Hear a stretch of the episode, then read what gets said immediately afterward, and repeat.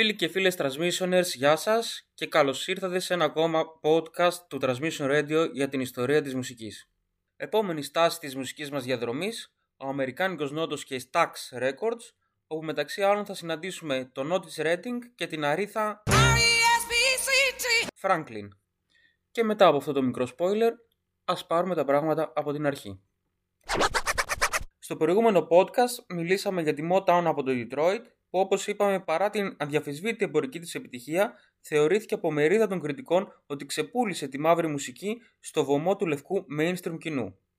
Στον αντίποδα λοιπόν συναντάμε την Stax Records από το Memphis που για ορισμένους και σε αντίθεση με την εμπορικότητα της Motown είναι αυτή που πραγματικά αντιπροσωπεύει τον αυθεντικό soul ήχο.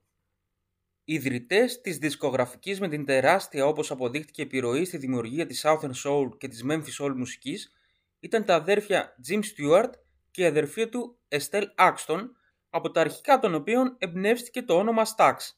ST από το Stewart και Ax από το Axton δηλαδή.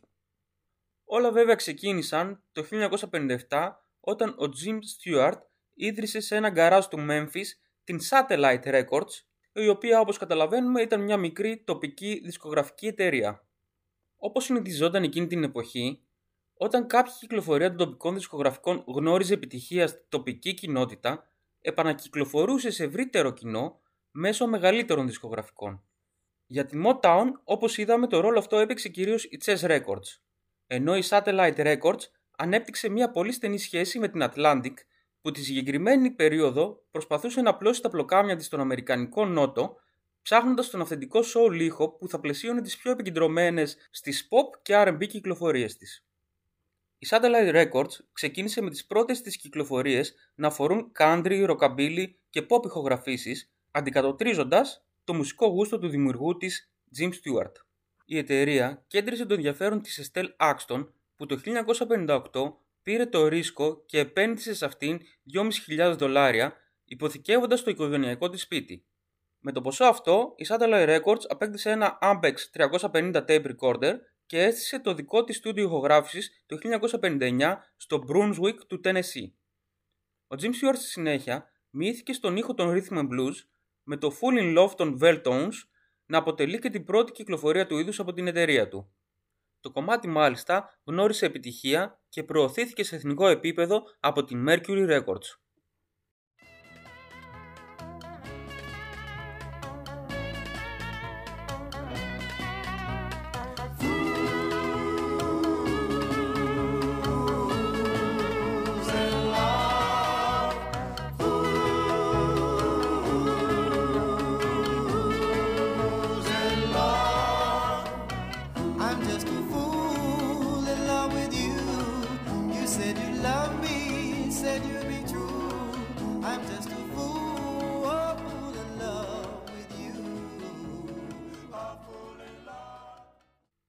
Κατά τη διάρκεια προώθησης του κομματιού, γνώρισε τον Ρούφους Τόμας που τον παρότρινε να επιστρέψει στο Memphis.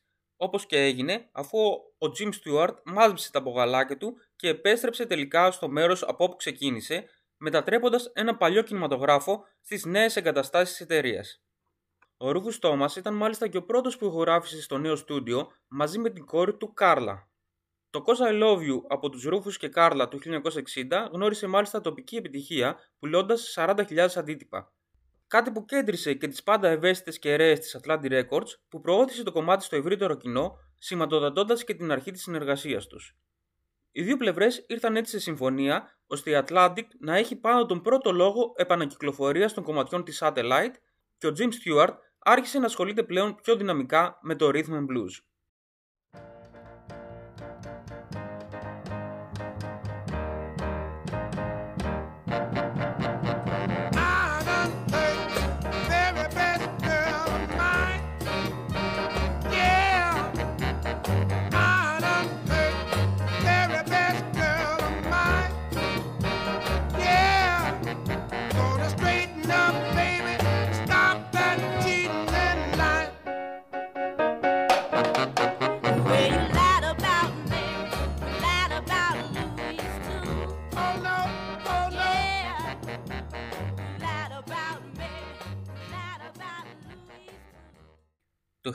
1961 η Satellite Records υπέγραψε μια τοπική instrumental μπάντα που στη συνέχεια ονομάστηκε The Marquis με το Last Night της ίδιας χρονιάς να είναι η πρώτη κυκλοφορία της εταιρείας σε εθνικό επίπεδο και το κομμάτι να φτάνει στο νούμερο 2 και νούμερο 3 των R&B και pop charts αντίστοιχα. Αυτό αποδείχθηκε και καλό και κακό. Από τη μία ήταν μεγάλη επιτυχία, ειδικά για το μέγεθος μιας τοπικής δισκογραφικής εταιρείας. Πώς θα μπορούσε αυτό να αποδειχτεί κακό; Από την άλλη λοιπόν αποδείχθηκε ότι υπήρχε ίδια εταιρεία με την ίδια υπονομία αναγκάζοντας έτσι τον Jim Stewart να μετανομάσει την Satellite Records σε Stax Records τον Απρίλιο του 1961. Κάτι όμως που δεν ήταν ικανό να σταματήσει τη ροή της ιστορίας και μέχρι το 1962 όλα τα κομμάτια ήταν πλέον στη θέση τους μετατρέποντας τη Stax Records από μια επιτυχημένη περιφερειακή εταιρεία σε μια εθνική R&B δύναμη.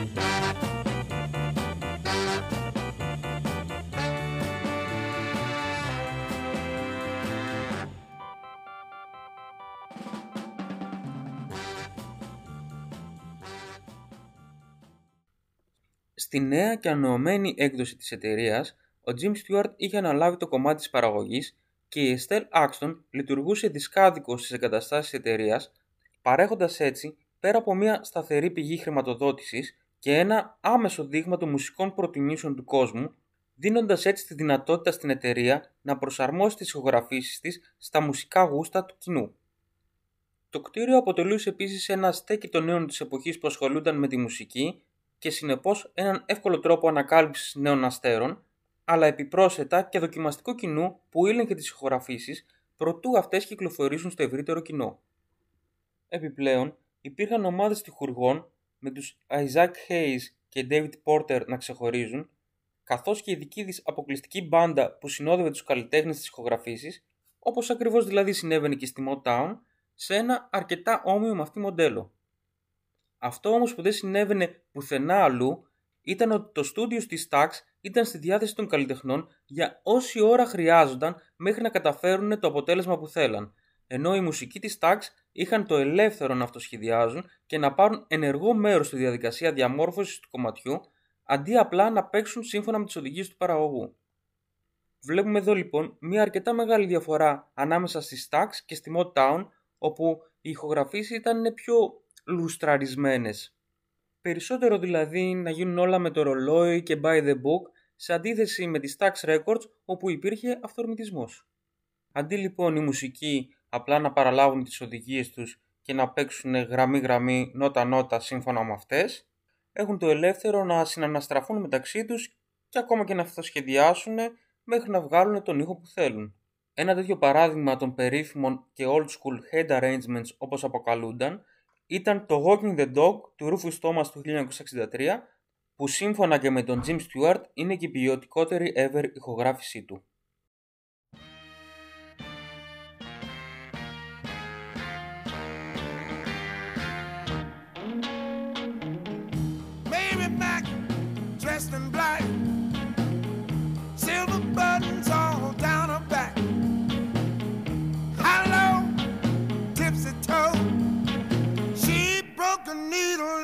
She can't sew, walking the dog. Just a walking bird dog. If you don't know how to do it, I'll show you how to walk the dog. Come on now, come on, come on. That's my mama for 15 cents. See the elephant jump the fence. He jumps so high.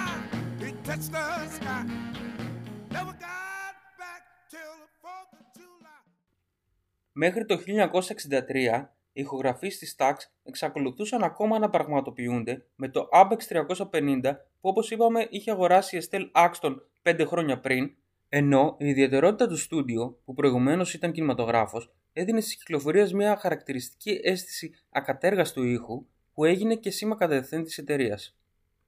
Όλο αυτό το διάστημα η συνεργασία μεταξύ της Stax και της Atlantic συνεχιζόταν αρμονικά με καλλιτέχνες να δανείζονται από τη μία εταιρεία στην άλλη και τους επαγγελματίες της εταιρείας από τη Νέα Υόρκη να επιβλέπουν και να βοηθάνε με τις τεχνολογικές τους γνώσεις και εξοπλισμό τις παραγωγές του Memphis, λαμβάνοντας ως αντάλλαγμα τον αυθορμητισμό του αυθεντικού ήχου του Νότου. Χαρακτηριστικό της άψογης συνεργασίας μεταξύ των δύο πλευρών είναι ότι πολλές φορές καλλιτέχνες και παραγωγοί μεταφέρονταν από τη μία πόλη στην άλλη ανάλογα με τις απαιτήσεις της εκάστοτε ηχογράφησης, με κάποιες κυκλοφορίες να έχουν πραγματοποιηθεί εν μέρη και στα δύο στούντιος. Επειδή όμως τίποτα δεν κρατάει για πάντα, όλα αυτά διήρκησαν μέχρι το 1966, όταν και άρχισαν οι πρώτες αντιπαραθέσεις μεταξύ των καλλιτεχνών και των διαφορετικών προσεγγίσεων. Ακολούθησαν επίσης διαφωνίες σχετικά με το μερίδιο που κέρδιζε η κάθε εταιρεία και οι καλλιτέχνες της, με αποκορύφωμα την όχι και τόσο ρόδινη λύση της συνεργασίας των δύο πλευρών μετά την πώληση της Atlantic Records στη Warner Bros. το 1967.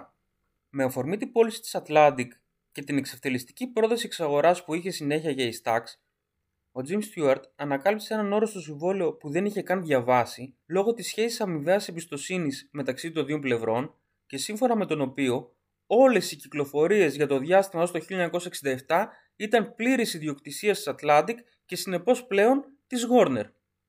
Ο Jerry Wexler που ήταν ο άμεσος συνεργάτης και ο άνθρωπος εμπιστοσύνης του Jim Stewart καθ' όλο το διάστημα συνεργασίας μεταξύ των δύο πλευρών, κατηγορήθηκε, μάλλον όχι και τόσο άδικα, για προδοσία, με τον ίδιο για χρόνια να επιμένει πως ούτε αυτός είχε διαβάσει και γνώριζε το συγκεκριμένο όρο, παραδεχόμενος πάντως πως ήταν μια τεράστια αδικία για τη τάξη. Τι έγινε, παιδιά, εκεί στο Αμέρικα δεν σας μαθαίνουν να προσέχετε που βάζετε την υπογραφή σας. Παρ' όλα αυτά, η Stax συνέχισε την πορεία της ως ανεξάρτητη πλέον εταιρεία και περνώντας διάφορες διακυμάνσεις, φτάνοντας από τη χρογοπία μέχρι την αναβίωση και παρότι στη συνέχεια δέχτηκε ένα ακόμα μεγάλο πλήγμα. Το μεγαλύτερο αστέρι της Stax αυτό το διάστημα ήταν ο Otis Redding, που επίσημα θεωρούταν ότι ανήκει στη Volt Records, η οποία είχε δημιουργηθεί ως θηγατρική της Stax και υπό τον φόβο κυρώσεων λόγω του Ποεϊόλα σκάνδαλου που απέτρεπε τους ραδιοφωνικούς σταθμούς να παίζουν σε μεγάλο βαθμό κυκλοφορίας από κάποια συγκεκριμένη εταιρεία. Το These Arts of Mine του 1962 αποτέλεσε την πρώτη κυκλοφορία και παράλληλα επιτυχία της σύντομης αλλά σπουδαίας ωστόσο πορείας του Otis Redding μπαίνοντας με τη μία στα charts. Για την ακρίβεια, όλα τα single που πρόλαβαν να κυκλοφορήσει μέχρι το θάνατό του κατάφεραν να μπουν στα charts. Ο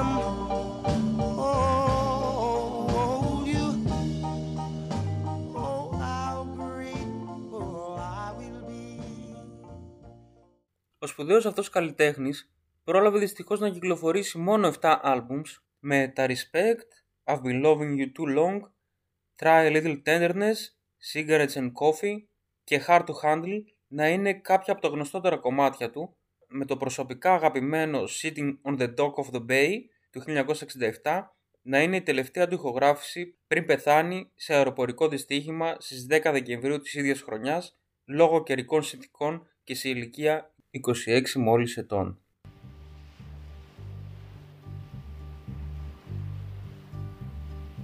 Sitting in the morning sun I'll be sitting when the evening comes Watching the ships roll in And then I'll watch them roll away again Yeah I'm sitting on the dock of the bay watching the tide roll away.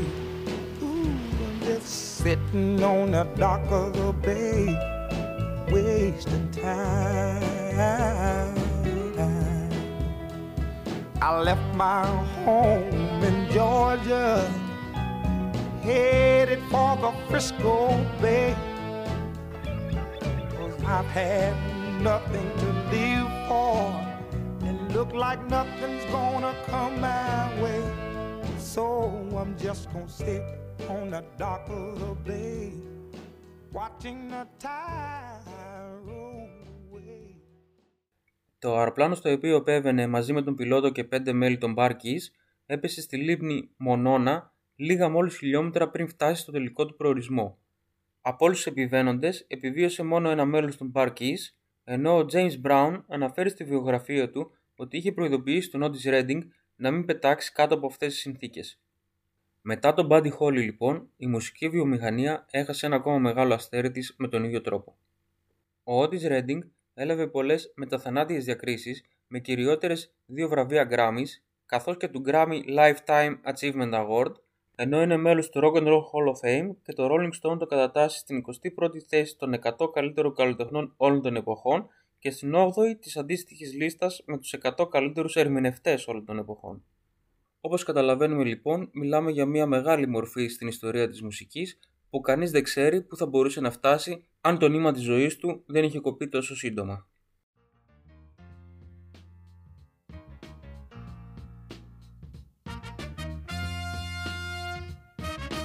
Baby, here I am, I'm a man on the scene. I can give you what you want, but you got to go home with me. I forgot some good old love, and I got some in store. When I get through throwing it on you, you got to come back for more. Boys and things will come by the dozen, but that ain't nothing but drugstore loving. Pretty little thing, let me light your count, cause mama, I'm sure hard to hell and now, yes, around.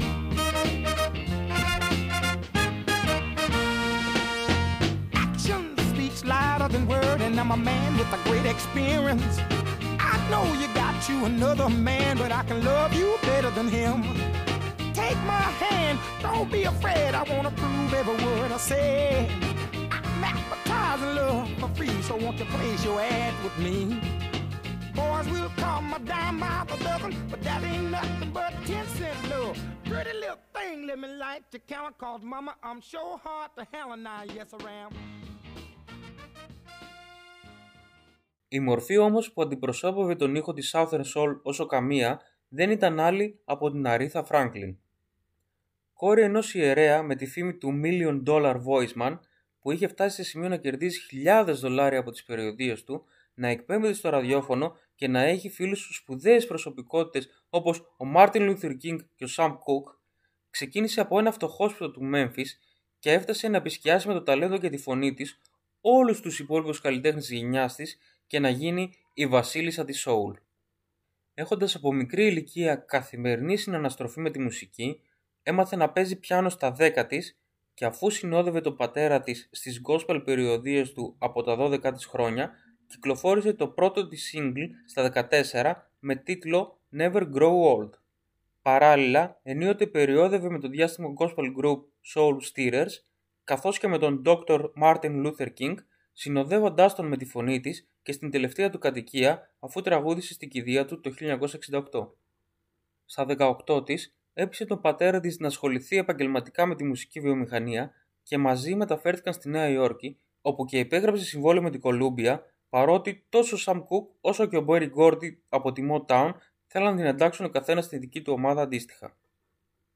Τα χρόνια της ωστόσο στην Κολούμπια δεν στέφτηκαν με επιτυχία με την ίδια να μην μπορεί να καταφέρει να έχει κάποια hits και εν τέλει να υπογράφει μετά τη λήξη του συμβολέου του στην Atlantic και στα χέρια του έχω μύτη εγώ Jerry Wexler. Εκεί ακολούθησε μια διαφορετική και πιο κοντά στις ρίζες της προσέγγιση αφού όπως είπαμε προηγουμένως η Atlantic είχε αποφασίσει να ακολουθήσει έναν δρόμο πιο κοντά στον αυθεντικό ήχο της Southern Soul. Έτσι λοιπόν και καθώς στο συγκεκριμένο διάστημα είχαν ήδη ξεκινήσει διαφορές μεταξύ της Atlantic και της Stax, αποφασίστηκε η Aretha Franklin να μεταβεί για ηχογραφήσεις στα Fame Studio της Alabama ώστε να έρθει πιο κοντά στη μουσική του Νότου. Εκτός λοιπόν από τη Stax, την περίοδο αυτή μεσουρανούσαν λόγω της αυθεντικότητας του ήχου τους διάφορα studios στην ευρύτερη περιοχή του Νότου που είναι γνωστοί ως Muscle Souls και τα οποία επισκέπτονταν διάφοροι καλλιτέχνες και συγκροτήματα με στόχο να συλλάβουν τον ήχο του Αμερικάνικου Νότου. Αφιερωμένο μάλιστα στα γνωστότερα studios της περιοχής είναι και το ντοκιμαντέρ με τίτλο Muscle Souls του 2013. Επιστρέφοντας στην Αρίθα Φράγκλιν όμως, η διαμονή της στα Fame Studios αποδείχτηκε σύντομη αφού έκατσε μόλις μία μέρα λόγω διαφορών που είχε ο σύζυγός της με τον ιδιοκτήτη των Studios, John Hammond. Η μέρα αυτή όμως φάνηκε πως ήταν αρκετή αφού στο διάστημα αυτό πρόλαβε να ηχογραφήσει ένα και κάτι παραπάνω από καλό κομμάτι προτού επιστρέψει στη Νέα Υόρκη. Το κομμάτι αυτό ήταν το I Never Loved a Man The Way I Loved You του 1967 και το οποίο έφτασε στην κορυφή των R&B charts και στο νούμερο 9 του Billboard αποτελώντας και την πρώτη της top 10 επιτυχία.